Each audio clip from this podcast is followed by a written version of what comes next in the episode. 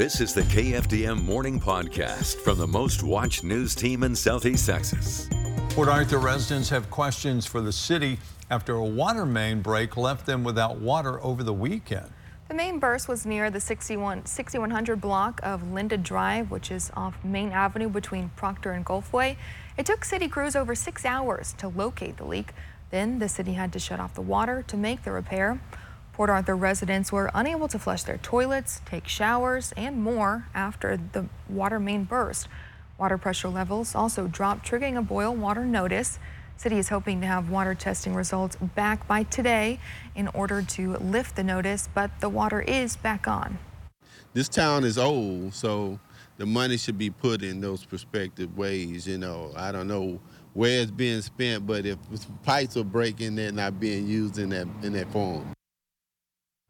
And again, pressure levels are back to normal for the affected area, but there is still a boil water notice.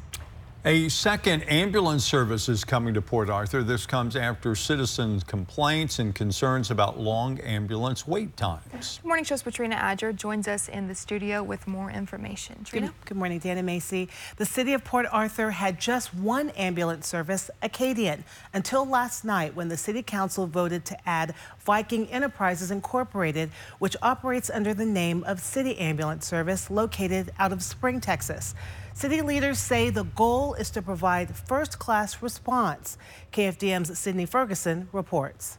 A former Port Arthur nurse says when her nephew was hurt in a fall, he had to wait for an ambulance. We were scared. He was bleeding out of his head continuously. We called the ambulance, nothing came about five, 10 minutes, 15 minutes. Krista Smith left her job at the Medical Center of Southeast Texas to pick up her nephew. By the time she returned with him, the ambulance her family called for was just leaving the hospital. It's very hurtful because, you know, you, you expect um, when you call somebody, you expect somebody to be there on the time you call, at least a couple minutes after. During a special meeting Monday, Port Arthur City Council awarded one year contracts to both Acadian and Viking Enterprises City Ambulance Service to help cut long ambulance wait times. I think it would strengthen both companies because now the citizen has a choice. It drives down the response time, it increases the competition, and delivers a better product for your community. Starting November 1st, both ambulance companies will operate in Port Arthur. City Ambulance Service plans to bring in 12 new ambulances by the end of the year and 60 new paramedics and EMTs. It's the opportunity to serve a new area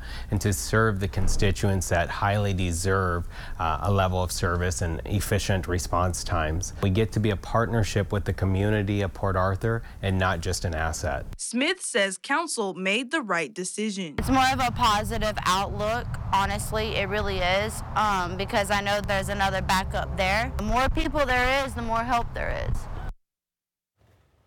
City Ambulance has two weeks to get their equipment inspected to operate in Port Arthur. They're working with the fire chief to determine how operations within the city will work with both companies responding. So it'll be good to have two companies now. Oh, yeah, Uh, it'll be interesting, residents. though, to see how they can work out all the different Sure. particulars that go with That's it. right, And yeah. We'll keep an eye on that story. Thank you, Trina.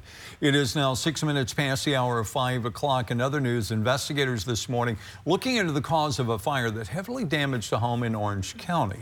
First responders tell KFDM everyone was accounted for and there are no injuries in the fire on Beetle Road south of FM 105 in the Orangefield area. Multiple departments, including West Orange, Bridge City, responding to the fire last night. Flames heavily damaging the home, but again, no injuries were reported.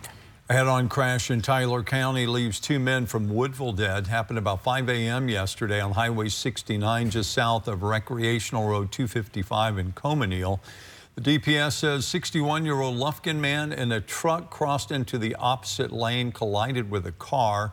The driver, 46-year-old Marlon McDaniel, and passenger, 45-year-old Hollis McDaniel, both of Woodville, died at the scene. The driver of the pickup taken to Lufkin Hospital with non-life-threatening injuries. The DPS is releasing the name of a man struck and killed last week by an 18-wheeler along I-10 in Orange County. State troopers identifying the victim as 54-year-old Fred Baker Marsh Jr. of Orange. Authorities say Marsh was walking along I 10 when he was hit by a tractor trailer early Wednesday morning. Marsh died at the scene. The driver of the 18 wheeler was not hurt.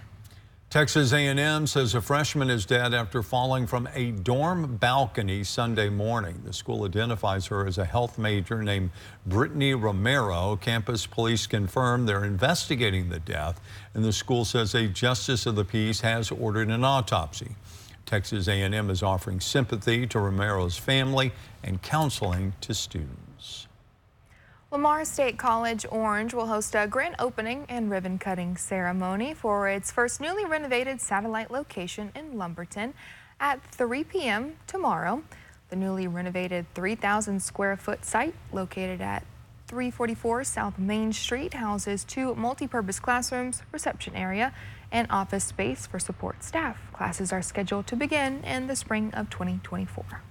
Well, save the date. We have an important event coming up, and here's what you need to know about it. The Senior Expo, sponsored by Home Instead Healthcare at the Beaumont Civic Center, is set for Tuesday, October the 31st from 8.30 until 1. It will include a, a uh, I'm not going to read this. A special spotlight on Dan, recognizing course, Dan Gresham retiring after 37 years. Ah, there you go. That was very uncomfortable. Also, Gardening with Greg, a live version of the meteorologist Greg Bostwick's popular television segment, plus a meet and greet with you, our viewers. So please circle the calendar. Yeah. Come on out and visit with, with us. And now your daily forecast from the KFDM Weather Authority. Good in the Neches River Wheelhouse, looking out over Port Neches Park under a clear sky. A little bit of a breeze, but temperatures certainly a bit cooler across much of the area.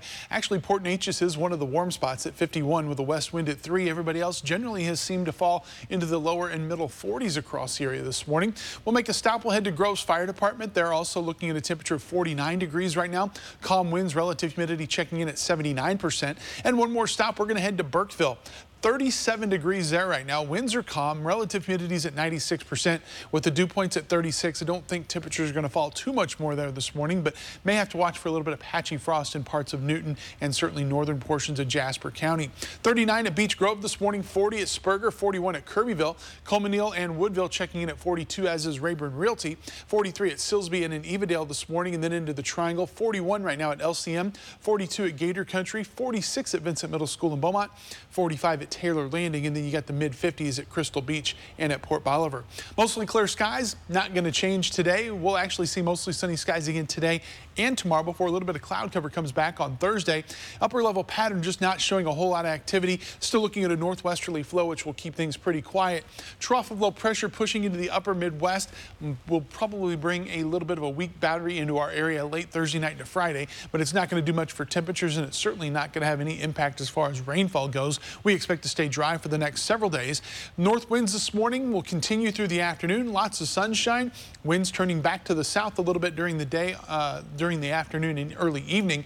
Heading into Wednesday morning, south winds will keep those temperatures a little bit warmer when we wake up tomorrow morning. And then during the afternoon, sunny skies until late in the day when we could see a few clouds that will stick around for the day Thursday as well.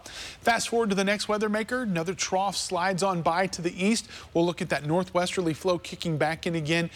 Temperatures are still going to stay warm. There's not going to be a big temperature contrast, but again, we are going to see quiet conditions in terms of rainfall until maybe towards the end of next week. Today, we're looking at highs into the mid 70s, 76 at Kirbyville, Fred, and at Warren. In the Triangle, we'll go 75 at Beaumont and at Lumberton, 74 in Port Arthur, and 74 in Orange, all with mostly sunny skies and a generally light southerly wind. Here's your extended forecast over the next seven days brought to you by Philpott Ford where temperatures from here are going to start warming back up. We'll be into the low 50s for overnight lows tomorrow, and then we'll be into the mid 80s for highs through the weekend. Rain chances might come back Tuesday, Wednesday of next week. At least at this point, they look fairly small. But again, a little bit of a hope. And if you look at the long range forecast, 8 to 14 days, uh, forecast says we could see above normal rainfall here in southeast Texas. Thanks for listening and join us again tomorrow for the KFDM News Podcast.